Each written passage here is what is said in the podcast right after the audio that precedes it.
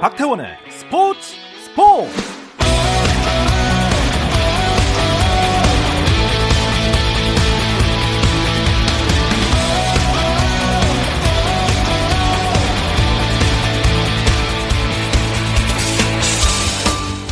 스포츠가 있는 화요일 저녁 어떠십니까? 아나운서 박태원입니다. 오늘 하루 이슈들을 살펴보는 스포츠 타임라인으로 출발합니다.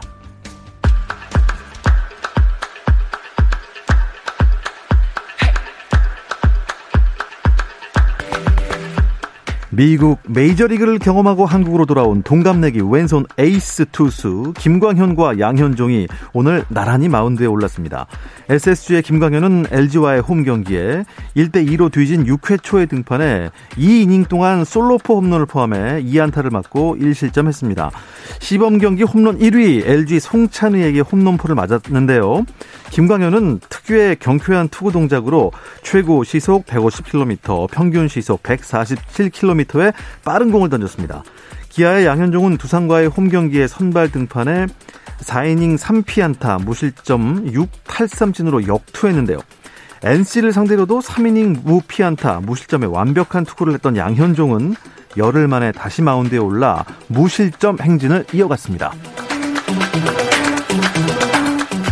KBL 프로농구는 SK와 KT의 시즌 마지막 맞대결이 예정돼 있었지만 전희철 감독이 코로나19 확진 판정을 받으면서 이미 격리 중인 다른 코치까지 포함해 코칭 스태프 전원이 확진자가 되면서 경기가 연장 연기됐습니다. SK가 만약에 오늘 이겼더라면 정규리그 우승을 확정할 수 있었지만 경기 자체가 연기되면서 다음을 기약하게 됐습니다. 한편 3위 안양 KGC는 최하위 서울 삼성을 상대하고 있는데요. 경기 현재 4쿼터 4분여 남겨놓고 있습니다. KGC가 삼성에 75대 47로 큰 점수차로 앞서 있습니다. 이란과의 월드컵 최종 예선을 앞둔 축구대표팀도 코로나19 비상이 걸렸습니다. 대한축구협회는 전북의 미드필더 백승호가 확진 판정을 받아 울산의 원두제를 대체 발탁한다고 밝혔습니다. 잉글랜드 프로축구 명문구단 첼시 인수전에 하나금융투자와 함께 한국의 금융사가 하나 더 뛰어들었다고 영국 스카이 스포츠가 보도했습니다. 스카이 스포츠는 영국 부동산 개발업자인 닉 캔디가 한국의 또 다른 대형 금융기관으로부터 투자를 받으면서 첼시 인수를 위한 입찰가를 20억 파운드 약 3조 1,900억 원에서 더 크게 올렸다고 전했습니다. 미국 프로농구 NBA에서는 LA 레이커스가 클리블랜드 캐벌리어스를 131대 120으로 이겼습니다. 르브론은 38득점, 11리바운드, 12어시스트로 트리플 더블을 달성하며 팀의 승리를 이끌었습니다.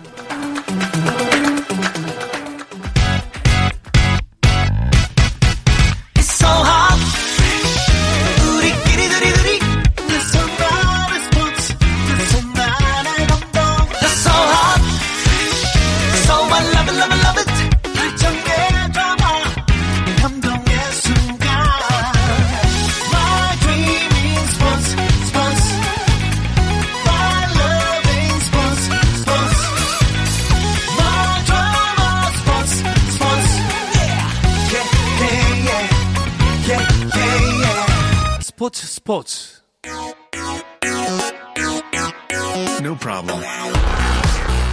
오랜만에 정 PD와 김 기자 시작하겠습니다. 정현호 KBS 스포츠 PD, 일간 스포츠 김재한 기자와 함께합니다. 안녕하세요. 안녕하세요. 예, 뭐 지난주에 만났지만 네. 항상 오랜만 같습니다. 예. 네. 아, 왜냐하면 요즘 일교차가 굉장히 심하지 않습니까? 네. 낮에는 좀 겉옷을 벗고 있다가 그렇죠. 저 지금 추워갖고 입었습니다. 아 진짜요? 어, 지금 밤 날씨가 장난이 아닙니다. 아, 저도 오면서 어우, 바람이 꽤 많이 불더라고요. 네, 일단 예. 집에 갈때 네. 건강 조심하시기 바랍니다. 네. 네. 하, 이렇게 날씨만큼 지난 한 주에 정말 굵직굵직한 스포츠 소식들이 많았습니다. 네, 시, 어, 세계 실내 육상 선수권 대회에서 우상혁 선수가 어, 대한민국 선수로는 처음으로 이 대회 정상에 올랐죠. 네. 그리고 세계 최고 권위의 전영 오픈 배드민턴 대회에서 안세영 선수가 여자 단식에서 준우승을 차지했고요. 또 스노보드 월드컵에서 이상호 선수가 2021-2022 시즌에 금메달 1개, 은메달 2개, 동메달 4개를 따내면서 한국 선수 최초 최초로 종합 우승을 차지했고요. 또 이 베이징 동계올림픽 때 한국 선수단 최연소 이제 선수로 네. 아주 잘 알려졌던 선수죠. 16살의 이채운 선수가 이 유로파컵 남자 스노보드 하프파이프에서 또 정상에 오르면서 아. 예, 아주 그 최근에 이 국제 대회에서 연이어 네, 상승세를 네. 탔습니다. 이 정도면은 네. 거의 뭐 올림픽급의 그런 소식을 네, 연이어서 선수들이 전해 왔습니다. 그 올림픽에서 이채운 선수가 전 굉장히 인상적이었던 게 그 막차로 이제 올림픽에 합류를 했잖아요. 거의 하루 전이었나요? 뭐 맞습니다. 뭐 저희가 이제 네. 현장에서 갑자기 이채원 선수 프로필 만든다고 좀 난리였는데 아, 네. 준비가 안 돼 있다가 16살 그리고 이제 굉장히 걱정이 많이 되고 긴장도 많이 해서 사실 중국에서도 그 개최국 쿼터로 참가한 선수들 보면 그냥 올라갔다 내려오고 올라갔다 내려오고 참가에만 의의를 두는 선수들이 많았거든요. 네. 근데 이채훈 선수는 자기 기술을 다 보여주더라고요. 그래서 네. 오 배짱이 좀 있는데 어. 그리고 나서 이제 그 저희 해설위원했던 박재민 위원 얘기로는 손흥민과 닮았다. 어. 나중에 이제 그 고글을 벗고 봤더니 어 진짜로 어, 손흥민 선수랑 좀 닮았더라고요. 아, 생김새가요? 네, 굉장히 네. 닮았어요. 아, 네. 저는 뭐 투지나 아, 네. 아. 앞으로도 대성할 네. 또 이런 뭐 의지 이런 게. 아, 예. 그래서 아마 외모가 닮았으니 아, 그런 것도 좀 닮지 않겠는가. 그렇습니다. 네. 아, 예. 아니, 출전 여부를 몰랐다고 해서 프로필을 부랴부랴 만드셨다니. 준비는 돼 있었으나 아, 예. 이제 그거를 이제 다시 입력하는 데 아, 시간이 걸리기 때문에 그렇습니다. 그렇군요. 일단 우상혁 선수 얘기부터 좀 나눠보죠. 네. 아, 우상혁 선수가 세계 실내 육상 선수권 대회에서 금메달을 딴 거죠? 네, 세계 실내 육상 선수권 대회에서 우리 선수로는 거의 어, 거의가 아니죠. 뭐첫 어, 금메달을 땄던 맞습니다. 거였고요. 이 우상혁 선수가 원래 그 지난달이었죠. 체코에서 열린 이 국제 대회에서 2m 36cm를 뛰면서 한국 기록을 세웠고요. 네. 어, 또 그 이어서 이제 슬로바키아 대회에서도 2m 35cm를 뛰면서 또 우승을 했습니다. 그러니까 네. 올 시즌에 남자 높이 뛰기에서 이제 유상혁 선수의 세계 랭킹이 1위였거든요. 유일하게 그러니까 2m 35cm 이상을 뛴 선수였는데 음. 그만큼 부담감도 컸을 법 했었어요. 그렇죠. 그러니까는 또 경기 도 중에 2m 31cm를 1차 시기와 2차 시기를 실패했던 예, 그런 좀 상황이 있었는데 이 상황들을 모두 이겨내고 3차 시기에서 넘었고요. 그리고 또 2m 34cm를 한 번에 넘으면서 음. 이 특유의 정말 이 여유 있는 모습을 완, 어, 완전하게 네. 되찾 고 이제 금메달까지 따냈는데 네. 어, 이 과정들을 보면은 참 이 즐기는 자가 참 강하다라는 음. 것을 우상혁 선수를 통해서 많이 볼 수 있게 네. 됐었습니다. 저는 이제 세계 육상 선수권 대회라고 그래서 네. 이제 앞에 실내자가 붙더라고요. 네, 맞습니다. 어. 세계 육상 선수권 대회와 세계 실내 육상 선수권 대회 다른 겁니까? 말 그대로 이제 실내에 있는 체육관에서 열리는 대회인데 네. 그렇기 때문에 가장 차이점이라고 하면 바람의 영향을 덜 받게 되죠. 아, 사실 육상의 경우에는 맞바람이냐 뒷바람이냐에 따라서 신기록이 인정되지 않을 정도로 그렇죠. 어, 바람이 굉장히 중요한 요소인데 그래서 이 실내 육상 선수권 대회가 물론 세계 육상 연맹의 공인 대회이긴 하지만 신기록 같은 경우는 이제 따로 어, 집계를 하게 되고요. 참고로 이 대회는 1987년부터 이제 시작을 해서 어, 원래까지 네, 네, 꽤 오래됐습니다. 홀수에 열리다가 2004년부터는 짝수에 열렸고 아까 이제 우상혁 선수의 메달이 처음이라고 이 실내 육상에서 처음이라고 했는데 종전의 최고 순위는 이제 95년에 바르셀로나 대회에서 이 손주일 선수가 남자 400m에서 기록한 5위가 최고였고요. 아, 5위요? 메달이 아니고. 그리고 이 출전 자체도 지금 10년 만입니다. 2012년도에 이스탄불에서 이현경 선수가 허들에 출전한 이후로 이 세계 실내 육상에 출전한 것 자체도 10년 만인데 거중에 또 메달까지 따낸 아, 거죠. 확실히 작년에 도쿄올림픽에서 우상혁 선수가 이 4위에 오르면서 네네. 자신감을 완전히 찾은 것 같아요. 맞아요. 네. 예, 그리고 지금 7개월, 8개월 만에 또 이렇게 국제대회에서도 좋은 모습 보여줬고요. 음. 올해 7월 달에 미국에서 세계선수권 있고요. 또 9월 달에 중국 항저우 아시안 게임 있습니다. 아, 그렇네요. 이게 또 어떻게 보면 우상혁 선수가 이 도쿄 올림픽이 1년이 연기된 게 분명히 어떤 이 전환점이 그렇죠. 됐다고 이제 볼 수 있겠고요. 어, 지금 추세면은 충분히 한국 선수로 처음으로 세계 육상 선수권 대회에서도 음. 금메달 노려볼 만하다고 봅니다. 일단 뭐 일단 군인 정신이 좀 있는 것 같고요. 그렇죠. 예. 이번에도 그러니까 딱 하고 나서 이제 거수경례 세레머니를 하는 게 또 인상적이더라고요. 사실은 이게 군사 훈련 때문에 좀 몸무게가 갑자기 증량이 되면서 원래 이제 우리가 군대 가면은 말랐던 사람들은 조금 찌고 쪘던 사람들은 빠지고 평균 몸무게가 된다고 하는데 우상희 선수 운동 선수들니까 워낙 그동안 감량을 많이 한 상태였잖아요. 있잖아요. 그렇죠. 그래서 15kg까지 군사훈련 받으면서 쪘다 그러는데 이번 대회를 앞두고 68kg까지 다시 또 감량을 하고 역시 체중 관리가 좀 중요한 부분이 아니었나 생각도 음, 들더라고요. 네. 아 멋있습니다. 우상혁 선수 세계 실내 육상 선수권 한국 첫 번째 메달, 그것도 금메달 다시 네네. 한번 축하드리고요. 오늘 귀국을 했는데 기자회견에서 어떤 얘기가 있었나요? 네, 뭐 본인 스스로 이제 아까 이제 감량했다가 이제 그 체중 관리했던 아, 체중 그, 그 이야기를 하면서 4개월 내내 체중 관리한 게 좀 슬펐다. 아, 뭐 이런 그렇죠. 이야기를 힘들죠. 좀 했었고요. 또 이번에 이 대회를 하면서 이 김도균 코치를 만나면서 음. 심리적인 안정을 찾았고 좀 한 단계 이제 성장하는 계기를 이제 삼아서 여기까지 올 수 있었다. 네. 뭐 이렇게 또 고마움을 표시하는 모습도 있었고요. 네. 그 우상혁 선수가 이제 또 목표를 좀 이야기한 게 있었습니다. 그러니까 지금 본인의 기록이 2m 36cm잖아요. 예. 앞으로는 2m 38, 2m 40까지 넘고 오. 2024 파리 올림픽에서 금메달에 도전하겠다. 아. 주 다부진 아, 네, 그런 또 각오를 밝혔습니다. 뭐 분명히 본인이 할 수 있을 만한 목표이기 때문에 아, 그럼 당당하게 얘기를 네. 한 걸 거예요. 네. 예. 아, 다음 올림픽에서 금메달 기대하겠습니다. 사실 네. 저는 예, 요즘 정신이 없습니다. 아, 왜죠? 아, 우상혁 선수가 이렇게 잘하는데 음. 지난 베이징 올림픽 때는 왜 금메달을 못 땄을까 했는데 베이징은 동계였군요. 동계. 네, 네 그렇습니다. 네. 자, 이럴 때 어색할 때는 네. 바로 메이저리그로 넘어가면 되겠습니다. 네. 주간 MLB 시작하도록 하겠습니다. 시범 경기가 메이저리그도 지금 한창일 텐데요. 네. 김하성 선수 안타 소식이 있습니다. 그렇습니다. 이게 2루타를 쳐냈는데 사실은 좀 행운에 따른 2루타였죠. 그 당시에 타구가 좌익수가 이제 햇빛에 공이 들어가면서 이제 놓치는 바람에 아. 선수를 좌익수에 맞고 나오는 2루타였는데 네. 외야에서는 이 타구를 놓치거나 하면 대부분 거의 실책을 안 줍니다.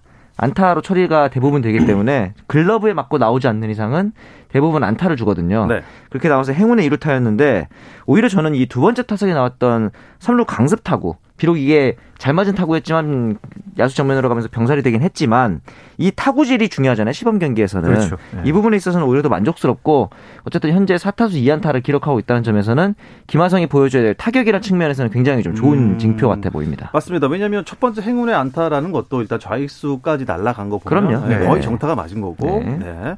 두 번째 타석에서도 좋은 모습 보였습니다. 그런데 김하성 선수는 진짜 타격에 좀 더 신경을 써야 될 것 같아요. 지금 상황이. 그러니까 현재 그 타티스 주니어가 부상 때문에 지금 장기 부상 가능성이 좀 굉장히 큰 상황이거든요. 그렇죠. 예, 그런 지금 상황에서 김하성 선수가 자리를 꿰차려면은 시범 경기에서 정말 좋은 모습을 보여줘야 할 텐데 네네. 지금 그 CJ 에이브람스 선수가 현재 또 이 김하성 선수와 이제 경쟁을 할 수 있는 맞습니다. 예, 그런 좀 젊은 선수로서 지금 또 이야기가 나오고 있습니다. 네. 지금 미국 이스트 빌리지 타임즈에서 이제 보도한 내용에 따르면은 이 에이브람스 선수가 유격수로서 음. 훌륭한 수비력을 갖추고 있다. 어. 김하성 선수도 사실은 이 수비 능력 하면은 결코 그렇죠. 밀리지 않는 선수잖아요. 작년에도 네. 워낙 좋은 모습을 보여줬는데 그렇다면은 김하성이 여기서 앞서갈 수 있는 요소는 뭐냐? 바로 바로 공격력입니다. 맞습니다. 네, 타석에서 조금 더 이 좀 강한 모습을 작년보다가 조금 더 보여줘야만. 그러니까 어떻게 보면 또 장타 능력도 보여주고, 음. 음. 예, 좀 이 결정적인 순간 승부처에서 조금 이 해결사 역할을 해주는 그런 좀 역할이 시범 경기에서부터 조금 필요해 보이네요. 저는 이제 이 김하성 선수가 2년 차니까 음. 아, 믿습니다. 네. 아, 이뭐 에이브람스요. 네. CJ 에이브람스 맞습니다. 기회가 주어질 가능성 높지만 음. 김하성의 실패라는 조건이 분명히 있어야 됩니다. 아, 예. 그럴 수 있죠. 아마 에이브람스 기회가 없을 것 같습니다. 네. 네. 아, 다른 선수들 시범 경기 활약은 어떻습니까? 한국인 타자들이 이제 배지환, 그 박효준, 최지만 선수가 있는데 다들 아직까지는 무안타입니다. 박효준 선수는 아직 출전이 없었고 다만 이제 배지환이 그나마 오타수 무안타로 경기 출장은 제일 많은데 이루수로 나와가지고 좀 수비에서는 좋은 모습을 보이고 있거든요. 앞서 말한 것처럼 음. 그 루키 선수들이 자리를 잡기 위해서는 어떻게 보면 공격도 중요하지만 수비가 좋다는 전제하에 출전이 될 수 있는 거거든요. 이 부분에서는 일단 배지환에게 조금 더 기회가 주어질 것 같다는 점은 청신호로 보입니다. 불방망이가 또 돼야 돼요. 음, 그렇죠. 네. 수비도 네. 잘하고 공격도 잘하고. 네. 이게 또 메이저리그 아니겠습니까? 그렇죠. 그러니까 그렇죠. 메이저리그는 확실히 수비도 잘해야 되고 공격도 다 잘해야 합니다. 아, 그렇죠. 예, 그래야 주전 자리도 꿰찼고 음. 또 팀에서도 인정받죠. 맞죠. 아, 다 잘하기가 쉽나. 그렇죠. 류현진 선수는 이제 던지기만 잘하면 될 것 같습니다. 아, 그렇습니다. 아, 네. 언제 던지나요? 그러니까 아직 그 등판 일정은 나오지 않았죠. 맞습니다. 예, 현재 그 미국에 도착을 하고서 이제 라이브 피칭을 소화를 했고요. 음. 어, 한화에서 이 그 스프링 캠프를 하면서 어, 계속해서 이제 그런 등판 준비를 또 해왔기 때문에 네네. 뭐 조만간에 일정만 잡힌다면은 충분히 류현진 선수도 본인의 어떤 그 투구 능력을 네. 보여줄 수 있을 것으로 기대를 하고 있습니다. 다만 음. 이 북미 뭐 스포츠 전문 매체, 뭐 캐나다 현지 매체 뭐 이런 데 좀 이 평가 예상을 보면은 음. 류현진 선수에 대한 전망이 작년이나 재작년에 비해서는 썩 좋아 보이지는 않거든요. 아하. 물론 이 5선발 안에는 류현진 선수의 이름이 들어가 있습니다만은 네. 뭐 1선발이라든가 뭐 2선발 뭐 이런 좀 에이스급의 어떤 이 활약을 음. 기대하기는 좀 무리다라는 좀 네. 현지 반응이 있어서 좀 앞으로 이 류현진 선수의 시범 경기에서 조금 더 좋은 모습을 또 보여줬으면 하는 바람입니다. 아니 괴물 몬스타류를 지금 잘 못 알아보고 계시는 것 같은데 일단 네. 아, 토론토 블루제이스라는 팀이. 올해 좀 좋은 평가도 받았고 그렇죠. 음, 우승을 항상 목표로 하고 있는 팀 아니겠습니까? 그렇기도 하고 지금 이제 4대1 트레이드로 오클랜드에서 맷 체프먼이라는 그렇습니다. 개인적으로 제가 지금 네. 봤을 때는 메이저리그에서 최고로 3루 수비를 잘하는 선수거든요. 류현진 선수도 땅볼 유도가 많은 투수기 때문에 이 체프먼의 영입이 굉장히 좀 도움이 될 것 같고 체프먼 데려왔고 류현진 있고 그다음에 블라디미르 게레로 주니어의 계약이 만료되는 FA로 나가기 전까지 3, 4년 정도의 아, 기간이 토론토가 승부를 걸어야 되는 거죠. 예. 이 3, 4년 안에 양키스나 템파베이 같은 같은 지구의 팀들이 조금 전력이 약해져 있다면은 이때가 토론토 입장에서는 대권에 도전할 만한 시기가 그러니까 앞으로 한 1, 2년 안에 어쨌든 토론토는 네. 정말로 대권에 도전해야 하고 맞아요, 맞아요. 그러니까 4대1 트레이드를 했다는 거는 그 4명이 또다 네. 유망주였잖아요. 그렇죠, 그렇죠. 그러니까 지금 토론토는 우승을 할 수밖에 없다. 해야 한다. win now 하는 거죠. 예, 그렇게 음. 지금 갖고서 지금 이 체프먼을 데리고 왔고 올 네. 시즌에 아마 토론토가 이 아메리칸 리그 동부 지구가 또 다른 지구에 비해서 가장 또 이 빡빡하잖아요. 그렇죠. 예, 여기서 좀 토론토가 어느 정도 이겨낼 수 있을지 음. 좀이 MLB.com에서도 이 토론토가 아메리칸 리그 동부 지구 우승을 노리고 있다. 오. 뭐 이렇게 지금 또 이 전망을 하기도 했는데 네. 아, 작년에 정말 좋은 성적 내고도 이 가을 야구 못 했잖아요. 올해는 참 류현진 음. 선수 가을 야구 하는 모습도 한번 봤으면 좀 운이 좀 없던 한 해이기도 했었어요. 그렇게 잘했는데 네. 그렇게 잘했는데도 불구하고. 네. 어, 아메리칸 리그 일단 동부 타이틀부터 획득을 해야 그렇습니다. 또 월드 시리즈에 나갈 수도 있는 거니까요. 네. 네. 챔피언 반지를 꼭 류현진 선수가 꼈으면 하는 바람이 있습니다. 또 우리나라 KBO 리그 출신 선수들의 또 국외에 나가서 잘하는 것도 음. 또 볼만한 거잖아요. 아, 왜냐하면 얼굴이 너무 익숙한 선수가 메이저리그에서 잘해준다면 네. 자 롯데에서 한때 뛰었던 네네. 롯데 앤디 번즈 오, 응원도 아시네요. 응원도 알고 있습니다. 앤디 번즈가 네.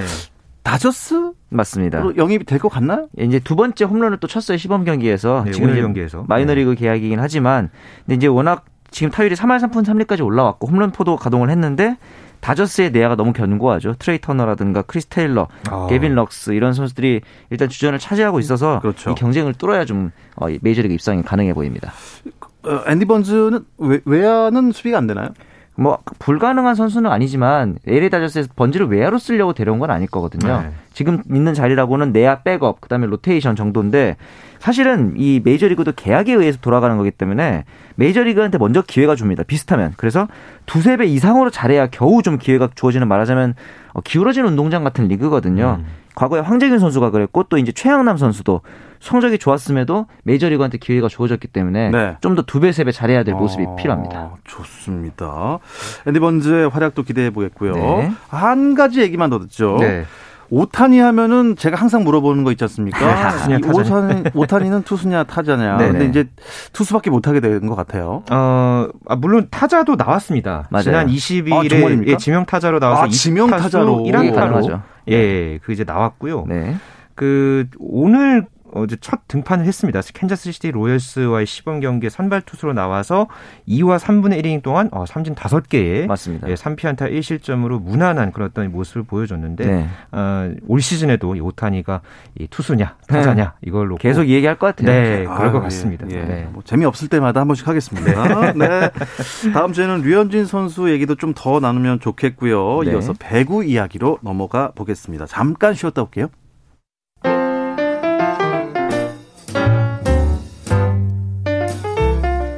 정 PD의 깊은 내공, 김 기자의 behind story. 배구 이야기는 KBS 1라디오 스포츠 스포츠에서 배구 선수 출신 해설위원 저 한유미도 듣습니다. 정 PD와 김 기자 많은 청취 부탁드립니다. 어떠한 스포츠 이야기도 나눌 수 있는 시간 정 PD와 김 기자를 듣고 계십니다. 어떠한 스포츠 중에서도 배구 이야기를 더 맛깔나게 하시는 부분인데요. 네. 정현호 KBS 스포츠 PD, 일간 스포츠 김지한 기자와 함께하고 있습니다. 한 주간의 배구 이야기 주간 배구입니다.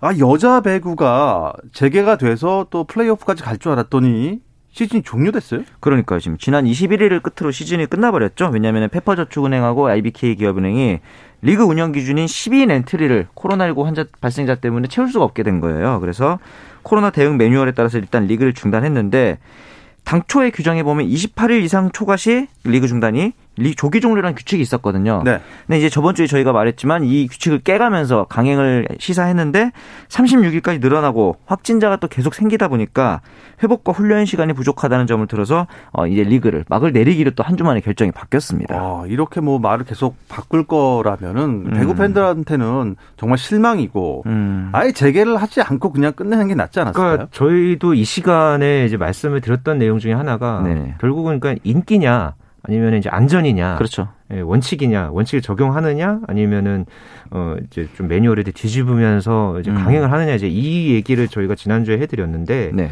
그러니까 어쨌든 매뉴얼을 정했잖아요. 그리고 현재 이 코로나19 대유행 상황이 또 계속 이어지고 있고 그렇죠. 그렇다면은 저는 그러니까 매뉴얼을 지키면서 하는 원칙을 지키면서 하는 게 저는 좀 그러다고 매뉴얼이 있는 거죠. 네, 그랬던 음. 거였고 이거를 이제 계속 이제 매뉴얼 이야기 뭐 이렇게 타령만 하다가 결국은 이게 지금 코보 그러니까 배구 연맹 입장에서도 참 이 그 선택을 했던 게 결국은 음. 안한 것만 못한 그런 어떤 예좀 결과로 이어져서 참 이 어떻게 보면은 또 이 선수들 입장에서만 참 안타까운 상황으로 그러니까요. 이어지게 됐습니다. 끝까지 좀 감염 막아보겠다고 마스크까지 끼고 코트에서 열심히 최선을 다한 선수들 그렇죠. 좀 안타깝고 안쓰러운 네. 상황인데 네. 결국에 어떻게 된 건가? 그럼 1위 현대건설이 우승하고 끝나는 겁니까? 아니요, 1위 하고 끝난 겁니다. 이게 아, 그게 네. 다른 겁니까? 우승과 1위는 다르죠. 그러니까 정규리그에서 1위를 했지만 네. 이게들이 이제 포스트 시즌을 거쳐서 챔피언이라기보다는 그냥 1등. 아. 약간 어감이 다르긴 한데 정규리그 최종 순위만 나오고 최종 우승팀이 나오진 않은 거예요. 1위가 현대건설, 2위 한국도로공사, 3위 GS 칼텍스, 뒤에서 인삼공사, 기업은행, 흥국생명, 페퍼저축은행 이렇게 가는데 이렇게 되면 이제 가장 아쉬운 게 뭐냐면 유니폼에 별 달잖아요, 우승하면. 그렇죠. 이 별 달고 이런 챔피언이라는 칭호를 부르기에는 좀 음. 느낌이 다르고 이게 또 이제 팬들 앞에서 딱 샴페인 터트리고 폭죽 터지고 이 팬들 앞에서 축하를 하고 환호할 수 있는 환호하고 울고 네. 불고 네. 또 그러니까 단체 사진 네. 찍고 네. 그게 없잖아요. 그래서 챔피언 또 그, 옷도 다르잖아요. 그러니까 네. 그런 것들. 지난 시즌에가 보면은 그 GS 칼텍스가 흥국생명 꺾고 아, 극적이었죠. 극적으로 우승을 했잖아요. 그쵸. 그러니까 그런 이제 상황이 딱 지나고 나면 이제 별을 달고 음. 선수들 입장에서도 그 이제 커리어에 또 남잖아요. 그럼요. 예, 구단에서도 남고 이제 그런 부분들이 있는데 음. 현대건설이 그러니까 2019, 20 시즌이었죠. 코로나19 상황이 터졌던 그때에 이어서 지금 또 두 시즌 만에 희한하게 현대건설만 예, 좀 말 그대로 이 저주 징크스가 또 발생하게 음, 됐습니다. 음, 현대건설 하면은 패가 거의 없는 팀이었고 네. 이번 시즌은 네. 정말 어마어마한 시즌을 보냈고 당연히 이제 챔피언까지 갈 줄 알았는데 그렇죠. 상황이 이렇게 돼 버려서 정말 아쉽겠어요. 네. 그러니까 1920 네. 시즌에도 그랬다고 하셨는데. 네.